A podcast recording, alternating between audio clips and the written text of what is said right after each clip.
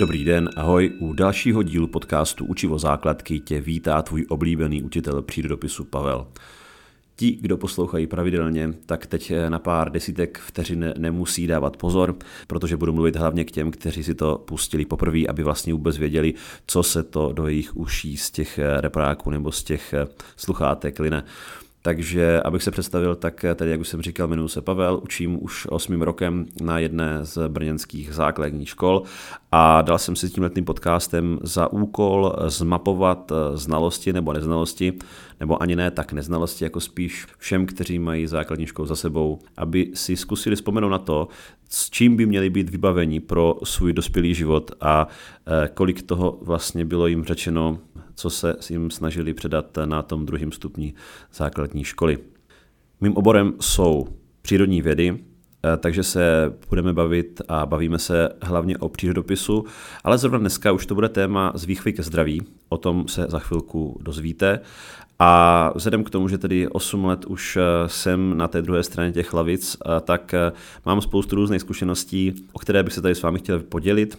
Dělám to tak od začátku, co jsem tenhle podcast začal natáčet, protože já vždycky hodně přemýšlím nad tím, jakým způsobem to těm žákům předám ty informace, aby to bylo pro ně zajímavý, aby mě to taky bavilo a hodně mě vždycky baví právě ten feedback od nich, jakým způsobem oni na to reagují, co mi k tomu říkají, jaký mají dotazy a tak dále. Takže tenhle ten podcast není jenom o tom, že bych vám tady chtěl suše přednést to, co říkám jim, ale spíš hlavně vysvětlit, proč jim říkám zrovna tohleto, co jim říkám a jakým způsobem oni o tom přemýšlí a jak se s nima o tom bavím a tak dále, protože to je ten důvod, proč to dělám. Mě baví ta interakce s nima a to, jak ta hodina každá je jiná a jak to může být prostě hrozně rozmanitý, hrozně obohacující pro obě strany. I když se jedná, dejme tomu, o úplně obyčejnou frontální výuku na státní základní škole. Není to žádný Montessori nebo nějaká alternativa, prostě i v tomhletom systému si myslím, že se dá pracovat s těma žákama tak, aby jako měli pocit, že jsou vašimi rovnocennými partnery, aby z vás neměli strach, ale zároveň, aby vy jste si dokázali získat jakožto učitel ten jejich respekt, ne snad jako nějakou silou, ale spíš tím přístupem, který k nim máte, že jste zásadový a to, co řeknete, tak to uděláte. Ale zároveň jste prostě přirozený, zábavný. To si myslím, že je nejdůležitější, že jste jako opravdový, že si na nic nehrajete, protože to ti žáci jako vždycky poznají. Takže neděláte sebe něco, co nejste, a potom je to podle mě docela dobrý recept na úspěch tady v tomhletom učitelském povolání nebo poslání spíš. Pokud vás ten podcast baví, tak vás rozhodně odešlu na Instagram, který ale pravděpodobně znáte, pokud jste se k tomuhle podcastu dostali přes nějaký internety. Instagram Učivo základky, tam je to asi úplně nejživější, založil jsem si i Twitter, ale nemám moc čas na to se tam s nikým vybavovat, takže vlastně úplně nevím, jak to tam frčí.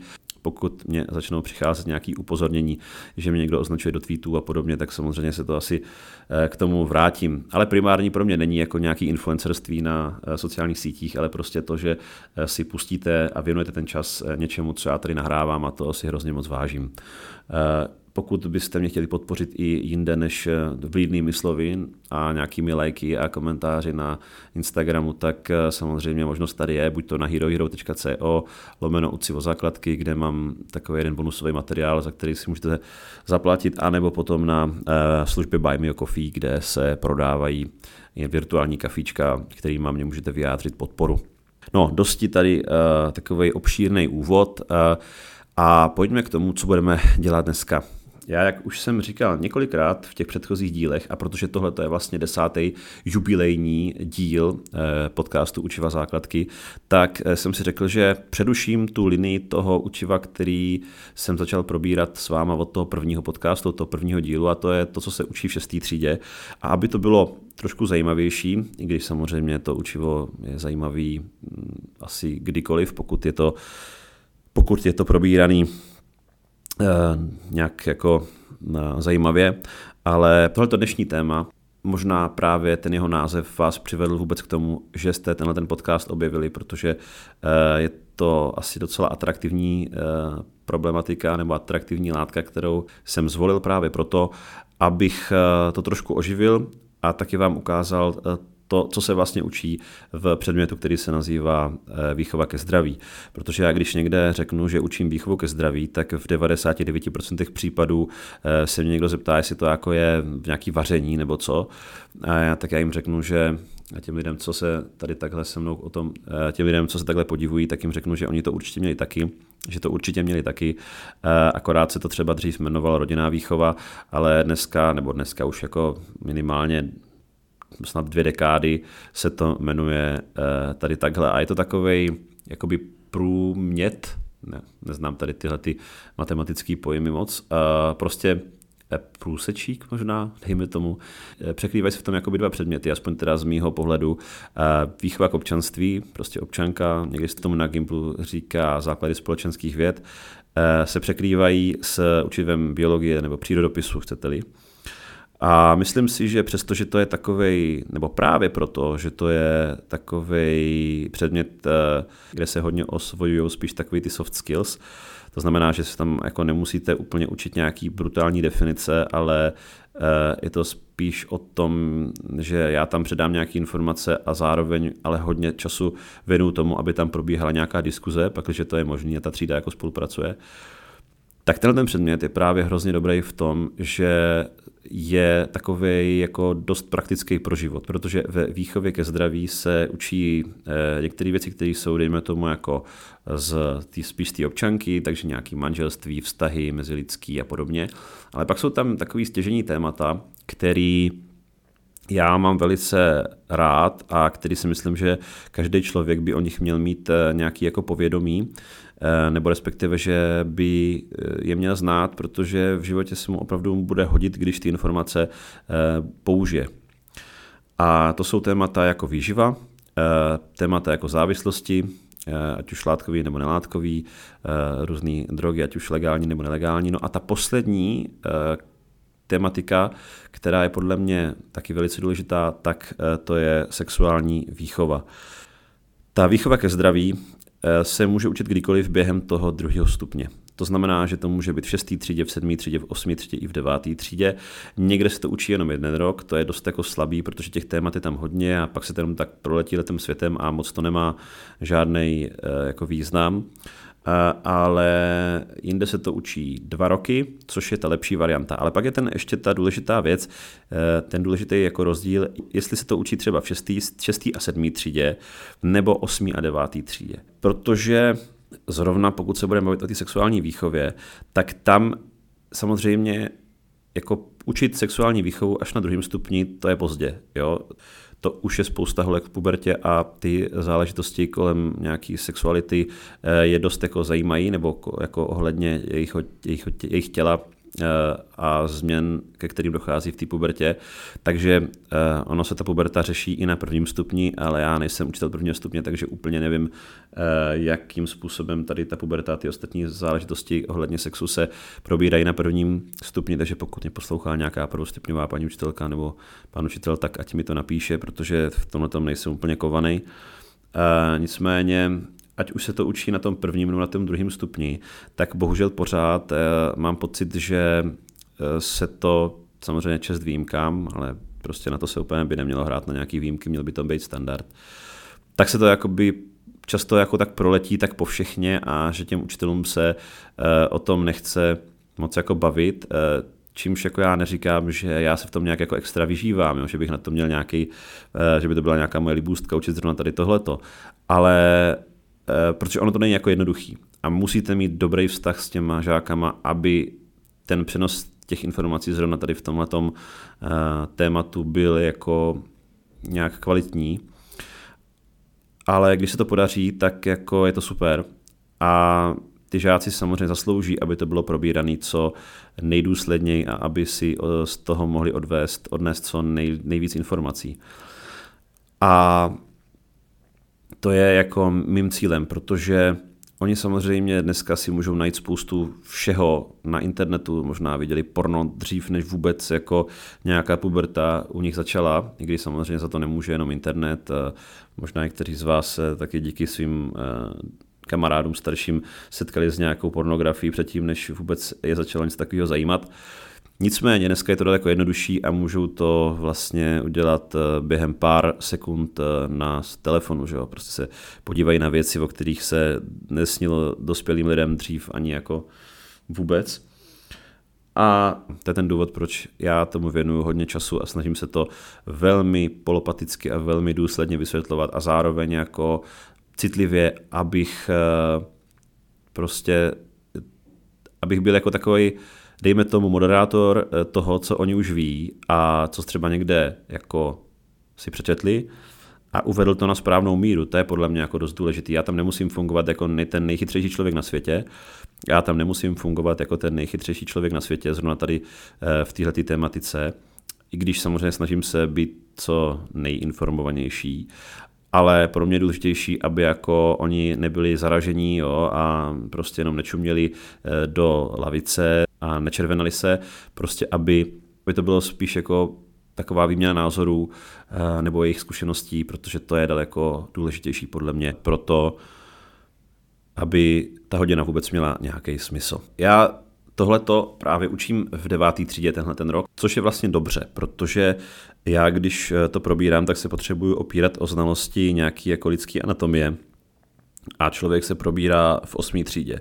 Takže to, co vám teďka tady budu říkat a to, co tam s nima probírám, tak je super, že už je to takový jako poloopakování. Já to s nima probírám právě i v té 8, ale v té 8 není moc času, protože celý ten člověk se probírá vlastně jenom v jednom pololetí, protože první pololetí se probírají savci a na člověka zbyde pololetí druhý, přičemž tam se ještě jako učí ty věci jako předkové člověka a potom se teprve začne jako s různými těmi tkáněmi a podobně. Takže pak, když se dostaneme na tu rozmnožovací soustavu v té 8. třídě, tak to fakt se proběhne docela zhuštěně, ale proto je právě skvělý, že v té 9. třídě je na to čas a může se to probrat hlouběji, přičemž se naváže na to, co oni ví z té 8. Jako vždy připomínám, že tady tohleto, co já jim říkám, tak není jako nějaký zápis, který oni si musí slovo od slova vlastníma rukama napsat do sešitu. Já jim rozdávám něco, čemu říkám pracovní listy, což jsou takový jako A5 s textem, kde jsou vynechány ty pojmy, které já chci, aby si tam zapsali, a potom vlastně, když se to budou učit, tak je budou zajímat právě ty ručně psané věci a oni si na to líp vzpomenou, protože když si něco píšete, tak si na to potom rychleji vzpomenete. Ale zároveň já nemám zájem na tom, aby jako byli pořád sklonění k sešitu a něco se tam šmudlili, protože já potřebuji, aby právě se mnou nějakým způsobem komunikovali, aby ta hodina byla taková interaktivnější, takže oni si občas napíšou nějaký slovo, ale většinu potom poslouchají ten můj výklad, který je vždycky obohacený nějakou omáčkou. Tu omáčku já vám tady taky říkám, plus vám tady říkám ještě zkušenosti z té mé praxe. OK, je čas rozjet první hodinu sexuální výchovy. Před sebou máte pracovní list sexuální výchova úvod a hodina může začít. Ještě připomínám, že jakmile skončí, vždycky po nějaký té větě, která je potřeba nějak vysvětlit, tak já se odmlčím a to vysvětlení vám právě podám. Teď už pojďme na to. Člověk je savec s dlouhým dětstvím. Jeho dospívání začíná až mezi 10. až 15. rokem života, pubertou. Tady tohleto je dost zásadní informace, protože člověk je ještě s několika málo živočišnými druhy. Většinou jsou to ty, kteří žijou v nějakých jako složitých sociálních skupinách, i když ne všichni primáti to tak mají. Tak člověk má obrovsky dlouhý dětství. Člověk má 2x tak dlouhý dětství, jako mají třeba právě nějaký gorily nebo šimpanzi.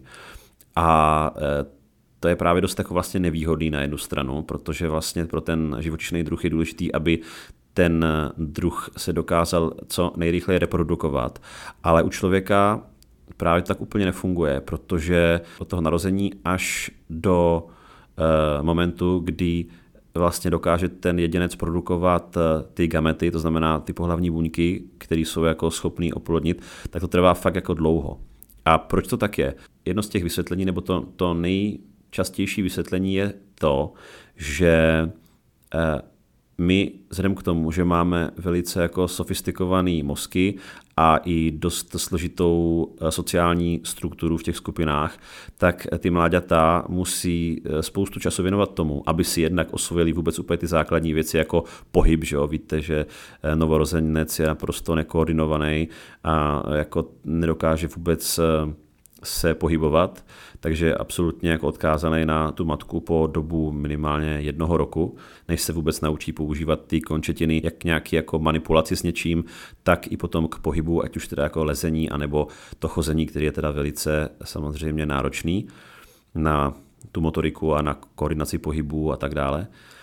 Takže v podstatě to dlouhé dětství je daň za to, že my jsme tak strašně chytří, dalo by se říct. Tohle to jim jako vysvětluji, aby si to uvědomili, to samozřejmě v žádné učebnici základní školy nenajdete, ale to si myslím, že je úplně jako irelevantní. Důležitý je, když už se bavíme o tom, že existuje u člověka nějaká puberta, tak proč to tak je, když vlastně většina živočichů se kontinuálně od toho narození vyvíjí a za poměrně krátkou dobu je schopná mít vlastní potomstvo.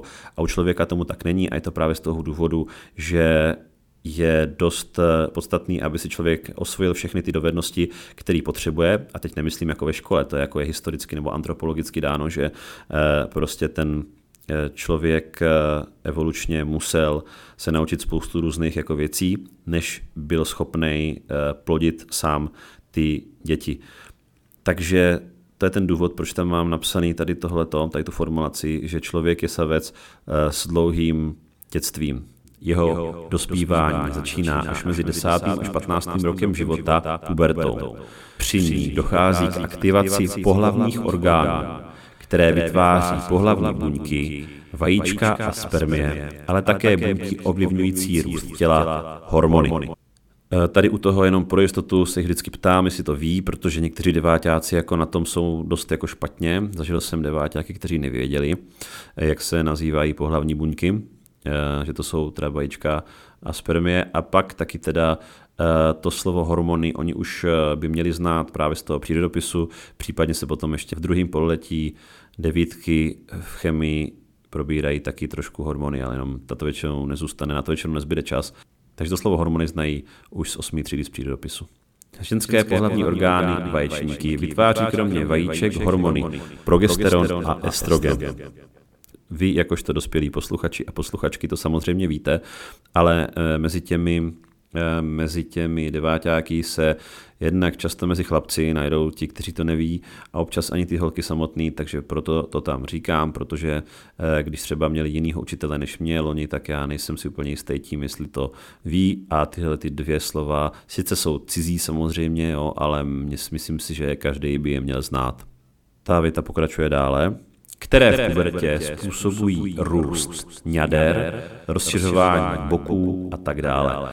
Když se dostaneme tady tomu, tak se zeptám, jestli jako ví, proč se u žen rozšiřuje pánev a boky. A docela často mě jako milé překvapí, že to jako chápou, že to je kvůli tomu, aby ta širší pánev umožnila průchod toho novorozence při porodu. Začátek puberty se u dívek projevuje první menstruací zvanou menarché. To slovo menarché tam dávám jenom tak jako, že mně to přijde jako dobrý, ale nebo jako, že je to takový zajímavý slovo, se kterým se můžou setkat, ale do testů to nedávám, protože to není zase tak důležitý. Ženy menstruují až do takzvané menopauzy. To je do období mezi 45 až 55 lety. Tohle to taky už slyšeli většinou v tom přírodopisu, proto to tam jenom tak jako zmíním. Menstruace probíhá každých 28 dní, jednou za takzvaný lunární měsíc v rámci takzvaného menstruačního cyklu. Tady ten lunární měsíc, tam můžu jim jako vysvětlit, že člověk si jako vymyslel ty počty těch měsíců tak, aby to dobře zapadalo do kalendáře, který má 365 a kousek dne, ale že jako podle toho, jak se ten měsíc otáčí, tak existuje jenom ten 28denní měsíc. A teďka k tomu menstruačnímu cyklu. Ten má více fází. A já teďka úplně nepotřebuju s nima bavit o tom, jak se ty všechny fáze jmenujou. Řekneme si jenom některý. Vajíčko se uvolňuje ve fázi zvané ovulace. To většinou ví. Při ní putuje vejcovody, kde může být oplozeno. Tohle tam dávám pro jistotu, protože spousta lidí žije v mylném dojmu, že se oplodní v děloze, ale ne. Ty spermie se musí strastiplnou cestou dostat vlastně přes ten děložní čípek, dělohu až do toho vejcovodu a teprve potom oplození v tom vejcovodu se to vajíčko usadí v té děložní sliznici. Je-li oplozeno, usadí se v děloze, kde může vzniknout zárodek. Pokud k oplození nedojde, je vajíčko vyloučeno spolu s výstelkou dělohy a několika desítkami mililitrů krve. Menstruací může předcházet tzv. PMS, premenstruační syndrom, který není příjemný. I samotná menstruace se často projevuje silnými bolestmi v podbřišku. Změny v náladě pociťují ženy i během ovulace. To znamená, že tělo a nálada ženy je velice ovlivněná tím, v jaké fázi menstruačního cyklu se žena nachází. Tohle tam dávám, přestože mě to explicitně nikdy nikdo takhle neučil, a to ani na žádném stupni vzdělávání, ani jako na vysoké škole. Ale poté, co jsem začal žít jako se svou ženou a začal jsem nad tím jako přemýšlet, tak jsem si uvědomil věc, která je podle mě důležitá, aby jako zazněla, zvlášť v té škole, protože jako my žijeme v světě, který je hodně jako mužský, hodně ovládaný, pořád jako, nechci úplně použít jako to slovní spojení jako toxická maskulinita, ale jako je to prostě poznat, že je to jako disproporčně ten jako nastavený všechno. Teď to je na strašně dlouhou diskuzi, to je úplně jasný, ale toto se úplně nechci pouštět. Já to říkám z toho důvodu, že chci těm mladým klukům, těm 15letým říct, že pokud třeba mají jako někdy pocit, že jejich spolužečky se chovají nějak divně a že jsou to nějaké hysterky a tak dále, tak já jim říkám tady tohleto, hele pánové, my jako chlapi máme dvě emoce, jako když máme hlad a když nemáme hlad. A pak ještě teda jedna, kterou vám nebudu říkat, ale všichni si asi domyslíte.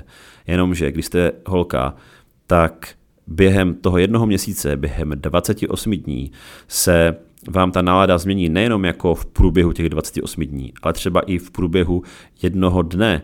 A to není proto, že by byly nějaký jako labilní, ale prostě proto, že jejich tělo je ovládaný těma hormonama, díky kterým oni můžou plodit děti, což je jako fakt důležitá věc, jo?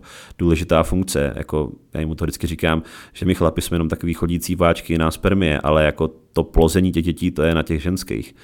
A to oni můžou dělat jenom díky tomu, že prostě mají vaječníky, který produkují tady tyhle ty hormony, který mají tu vlastnost, že prostě ovlivňují jejich jako vnímání a jejich jako náladu.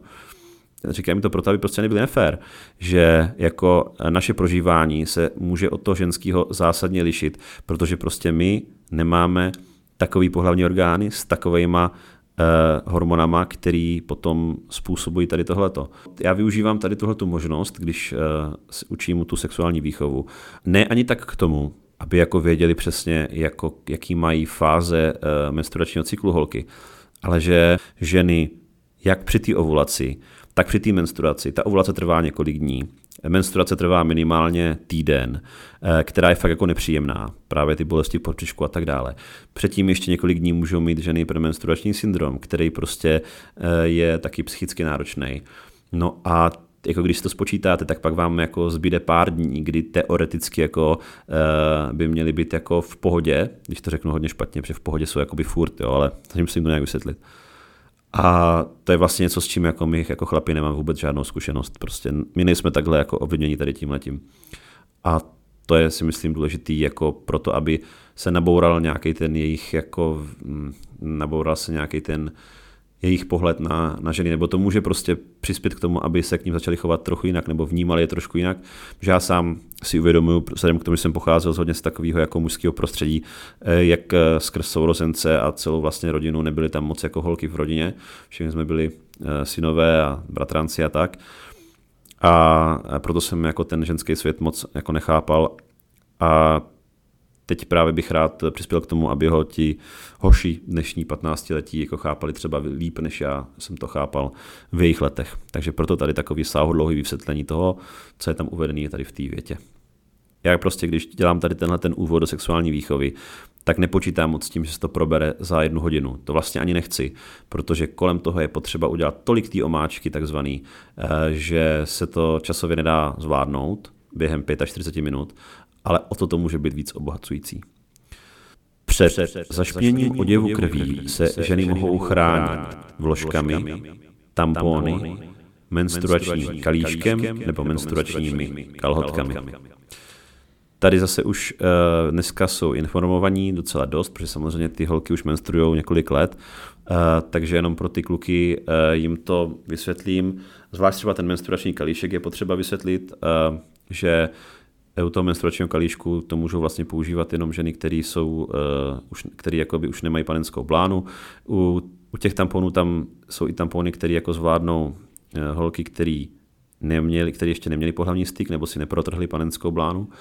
A u těch nejběžnějších, u těch vložek, tak tam jim právě těm klukům jako říkám, no, ale jako představte si, že máte něco nalepeného na slipech, takovou prostě věc, která může navíc jako se sklouznout a pak vlastně vám to zašpiní vám to ty slipy, když to mají ty holky na těch kalhotkách, takže to vlastně není moc příjemný a že ty tampony jako mají tu nevýhodu v tom, že když se pravidelně nevymění, tak se tam můžou přemnožit bakterie a může dojít k nějaké infekci, takže to taky není úplně ono, ale že právě ty kalíšky mají ty svoje výhody, které ty ženy, které už jako nejsou pany, tak můžou jako ocenit dost, že jednak teda je to ekologičtější, když to tak vezmeme, protože se nedělá spousta toho odpadu, je to ekonomičtější, protože když koupíte ten kalíšek, tak vlastně dáte za něho jednorázově pár stovek, ale potom už to jako nikdy, nebo potom to jako spoustu let nemusíte kupovat žádný ty hygienické pomůcky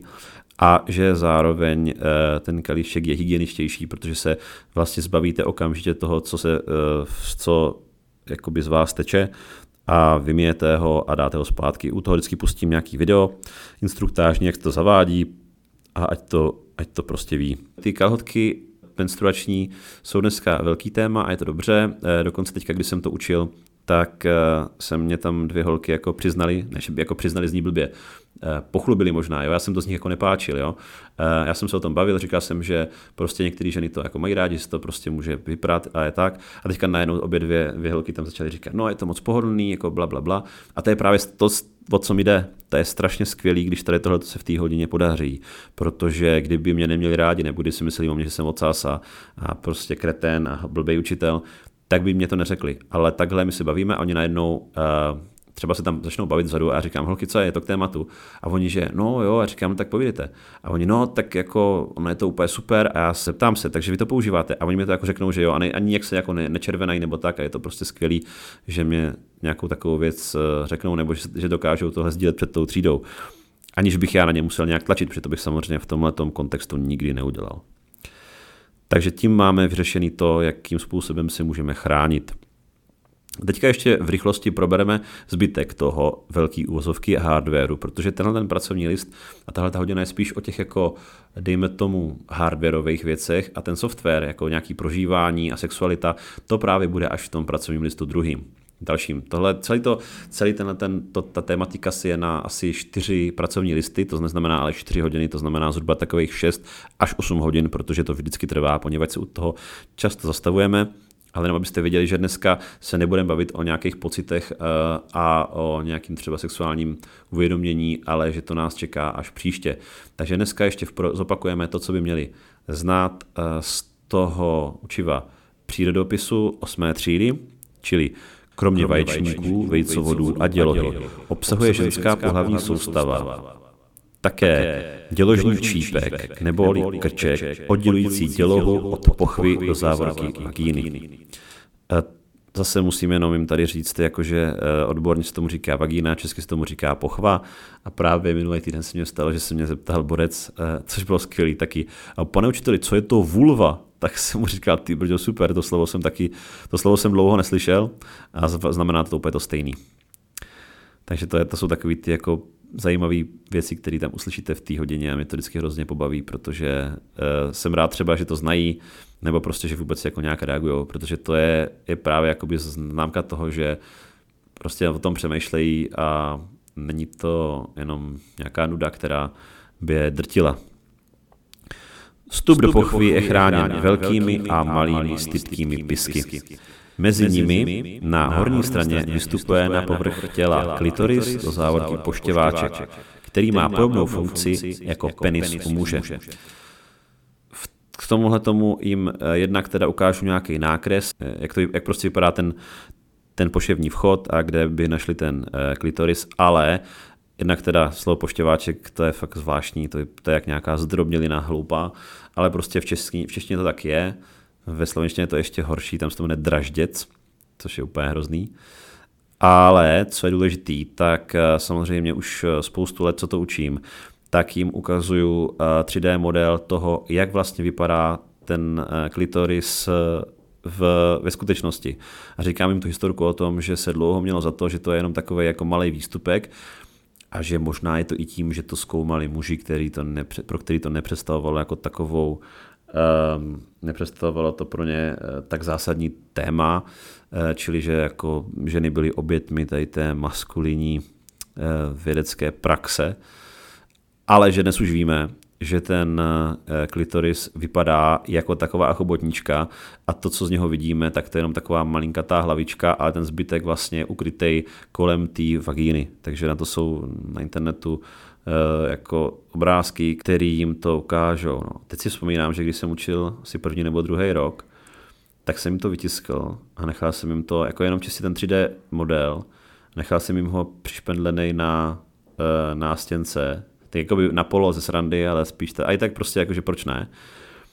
A protože to jako nevypadá nějak jako vulgárně nebo lascivně, aspoň teda v mých očích, prostě je to jako součást toho ženského těla. A vím, že jedna moje kolegyně taková postarší, tak to nelíbilo, tak to strhla asi za 2 dny. Škoda, no. Tak to jenom taky zase z praxe poznatek. Zdravím jistou paní učitelku Žet z jisté nejmenované školy, kde už nepůsobím. No, jdem dál. U chlapců začínají v pubertě varlata vyrábět spermie a také hormon testosteron, který způsobuje zrychlený růst svalstva, ochlupení a změnu hlasu, závorky mutace. Tohle to všechno oni ví, jenom jim vysvětluju, že varlata nejsou to, na co si můžou šáhnout jako zvenku, že tomu se říká šourek a ty varlata jsou vevnitř. To máme tady právě v tom dalším kousku toho pracovního listu. Varlata jsou uložena v kožovitém vaku zvaném šourek, protože spermie potřebují pro dozrávání teplotu nižší, než jaká je uvnitř těla. K tomu se dá říct to, že existuje něco, čemu se říká kryptorchismus. Ne, že by si to museli pamatovat tady to slovo, ale často je to třeba i u psů, protože některé plemena psů jsou jako dost sprzněný člověkem, takže se tam projevují všechny možné vady, které můžou být. Ale co to vlastně je teda? Tady si říkám nějakou omáčku okolo, ale kryptorchismus je nesestoupené varle, protože během toho prenatálního vývoje, předtím než se to dítě mužského pohlaví narodí, tak ty varlata jsou umístěna v břišní dutině a potom musí se stoupit do toho váčku kožovitýho, pak, když se toho nestane, tak je to nesestouplé varle, říká se tomu teda kryptorchismus odborně a to se musí potom nějak řešit. Ale prostě, protože bez toho by vlastně nedošlo k tomu, že by ty spermie byly jako životaschopný, poněvadž by nemohly dozrát v té teplotě v té břišní dutině. A to je taky ten důvod, proč by varlata neměly být přitisknutá k tělu v nějakým jako úzkým oděvu, v nějakých slipech, v tangách nebo tak, protože prostě, nebo jako samozřejmě každý se svýma varlatama může dělat, co chce, ale pakliže chce mít děti nebo nějaký spermie, které jsou životaschopný, tak by si to měl rozmyslet. Začátek puberty není u chlapců provázen podobnou událostí jako u dívek, pouze se může objevit takzvaná poluce, samovolný výron semene ve spánku. S tím často souvisí to, že se začnou někteří chlapci smát, protože to zažili a tak, ale jako v tom se nebudeme nějak jako patlat a jdeme dále. Varlata jsou chámovody propojená s penisem, pijem a spermie při cestě těla prochází takzvanou předstojnou žlázou neboli prostatou, která produkuje látky, se spermiemi vytvářející semeno, do závorky sperma. Penis má v sobě takzvaná topořivá tělesa, která způsobují jeho stopoření, do závorky erekci, při pohlavním vzrušení. Při dráždění konce penisu, do závorky žaludu, dojde k vyvrcholení neboli orgazmu. Orgazmus muže je spojen s ejakulací výronem semene. To je konec tady toho pracovního listu, protože, jak jsem říkal, tak to je spíš taková hardwareová stránka toho. Ani se nebavíme o tom, jak dochází k oplození a co se děje po oplození, protože to je taky téma na jinou hodinu. Ale teď v tomhletom pracovním listě jsem jenom chtěl s nima zopakovat a říct jim možná nějaký věcí navíc, který jim nikdo neřekl nebo který už zapomněli, k tomu, co je potřeba vědět předtím, než se začneme bavit, jak vlastně náš život právě tady tyhlety, opět použiju velký uvozovky, hardwareové věci ovlivňují. To znamená, jak se to potom na našem životě projeví. A to už bude téma do dalšího dílu, do dalšího pracovního listu a v další epizody podcastu Učivo základky. Dneska to bylo dlouhý, ale doufám, že to bylo zajímavý. Snažil jsem se říct všechno, co říkám těm žákům, žákyním a co mě říkají oni. A zachovejte mi přízeň, protože příště se budeme bavit o všech možných sexuálních orientacích a podobných věcech v podcastu Učivo základky. Mějte se moc pěkně, Pavel se s vámi loučí a přeje vám hezký zbytek dne, večera, víkendu anebo týdne. Ať se vám daří. Ahoj!